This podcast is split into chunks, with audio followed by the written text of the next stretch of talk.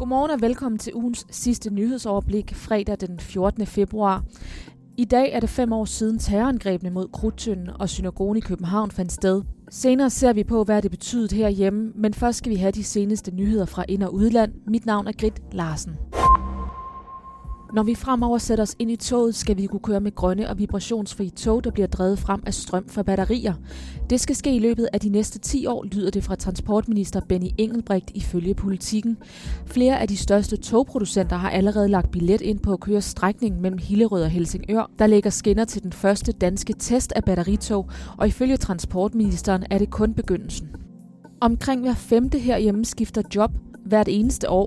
Det oplyser fagorganisationen Djøf med henvisning til data fra Danmarks Statistik. Og det er der flere årsager til. Vi vil gerne udvikle os, komme tættere på det strategiske og få mere ansvar. Det forklarer karrierekonsulent Frederik Jul fra Djøf. Det kommer som regel i en formulering med, nu keder jeg mig. Jeg føler ikke, at jeg bruger mig selv på den måde, som jeg gerne vil, eller er i den rigtige kontekst. Det vil sige, opgaverne, den placering, man har i organisationen, så er ikke det, man gerne vil. Eller man kan opleve, at matchet med organisationen er løbet fra en. Altså, man er vokset fra hinanden. Mens mange skifter job hvert år, så er det ret få, som skifter fra den private til den offentlige sektor, eller den anden vej rundt, lyder det. Herfra til USA, der afsætter det amerikanske forsvarsministerium yderligere et beløb svarende til over 22 milliarder danske kroner til at bygge en mur langs grænsen mellem USA og Mexico. Kongressen har flere gange afvist præsident Trumps krav om flere penge til projektet, men sidste år erklærede præsidenten en national nødtilstand ved landegrænsen, hvorfra USA, ifølge Trump, var udsat for en invasion af mennesker, narko og bander. Fredag falder anklagerens sidste bemærkninger i sagen mod den amerikanske filmproducent Harvey Weinstein. Dømmes Weinstein skyldig i anklagerne om blandt andet overgreb på en række skuespillerinder, risikerer han livsvarigt fængsel. Afslutningen på retssagen er en milepæl for hele MeToo-bevægelsen, hvor kvinder har anklaget magtfulde mænd i erhvervslivet, underholdnings- og mediebranchen for seksuelle misforhold.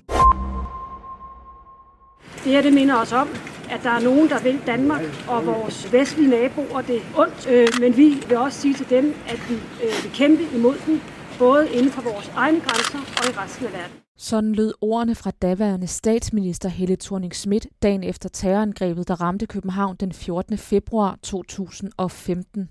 Ved attentatet på Kulturhuset Krudtønden blev den 55-årige filminstruktør Finn Nørgaard skuddræbt. Senere angreb gerningsmanden den jødiske synagoge og dræbte 37-årige Dan Sand, som stod vagt foran synagogen under en bar mitzvah. Derudover blev seks betjente såret under angrebene.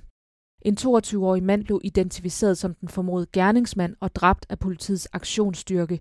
Det skete morgenen til den 15. februar, efter han åbnede ild mod politiet. I dag er det femåret for terrorangrebene. Det ændrede, måske til nogens overraskelse, ikke meget på danskernes generelle terrorfrygt. Det gjorde derimod rækken af masseangreb i europæiske storbyer som Stockholm, London og Berlin. Det forklarer terrorekspert Anja Dalgaard Nielsen, som er chef for Institut for Strategi ved Forsvarsakademiet.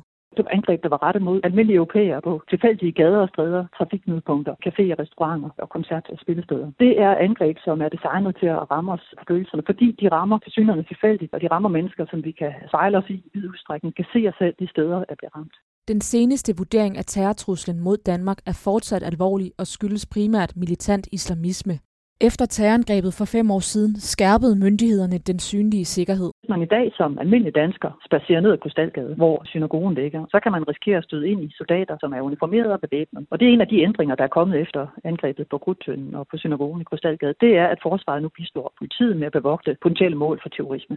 Står den synlige sikkerhed alene, er det udelukkende symptombekæmpelse, som skubber problemet andre steder hen, advarer Katja Dalgaard Nielsen. Det, der bare er det grundlæggende problem med den form for terrorbekæmpelse, det er, at en beslutsom terrorist ikke går hjem, hvis han eller hun kommer frem til et mål, som er bevogtet. Han eller hun går et andet sted hen, og vi kan jo ikke bevogte alt. Det kræver en bredspektret indsats, siger Anja Dalgaard Nielsen fra Forsvarsakademiet. Et vældig vigtigt redskab, det er indsatsen for at forhindre, at folk bliver rekrutteret ind i de her voldelige ekstremistiske miljøer, kombineret med efterretningsmæssig indsats, plus en god politimæssig efterforskningsmæssig indsats, hvor man får efterforsket og retsforfulgt forsøg på at forberede og støtte terrorisme. Femåret for attentaterne i København bliver blandt andet markeret med et fredsoptog.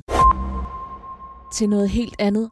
Retten i Odense ventes at afsige dom i en sag, hvor to mænd er tiltalt for at have indsamlet over 4,7 millioner kroner i en falsk indsamling. Mændene foregav, at donationerne skulle gå ubeskåret til kraftramte børn, men størstedelen af de indsamlede midler endte altså ifølge anklagemyndigheden i lommerne på formanden og næstformanden i Foreningen for Kraftramte Børn. Donationerne kom fra over 3.000 private virksomheder, inden den første politianmeldelse kom i 2016. Inden sigtelserne blev rejst, afdækkede blandt andet TV2-programmet Operation X i 2017, at foreningen havde franarret virksomheder penge. Sagen har ført til en ændring af reglerne for indsamling til velgørende formål. Indtil sidste år var indsamlingerne rettet mod virksomheder ikke omfattet af indsamlingsloven. Det betyder, at foreninger, der samlede penge ind hos virksomheder, ikke skulle offentliggøre regnskaber eller følge de indsamlingsetiske regler. Her er, hvad du ellers skal holde øje med i løbet af fredagen. Senere i dag ruller bolden i Superligaen igen. Det er mesterskabsaspiranterne fra FCK, som skyder forårssæsonen i gang på udebane mod Esbjerg. Og så til Tyskland, hvor den årlige sikkerhedskonference i München begynder. Der skal politikere, militærfolk, forsvarsindustrien samt stats- og regeringschefer diskutere aktuelle sikkerhedsspørgsmål. Fra Danmark deltager udenrigsminister Jeppe Kofod. Vi bliver i Tyskland. Landet er også vært ved OL for kokkelandshold, som også begynder i dag og der er de rødhvide farver altså også repræsenteret i feltet. Vi slutter med weekendvejret, som fredag holder tørt og stedvis med lidt eller nogen sol. Temperatur mellem 4 og 6 grader, svag til jævn vind, men op til hård vind ved vestkysten i aften. Det var ugens sidste nyhedsoverblik. God weekend.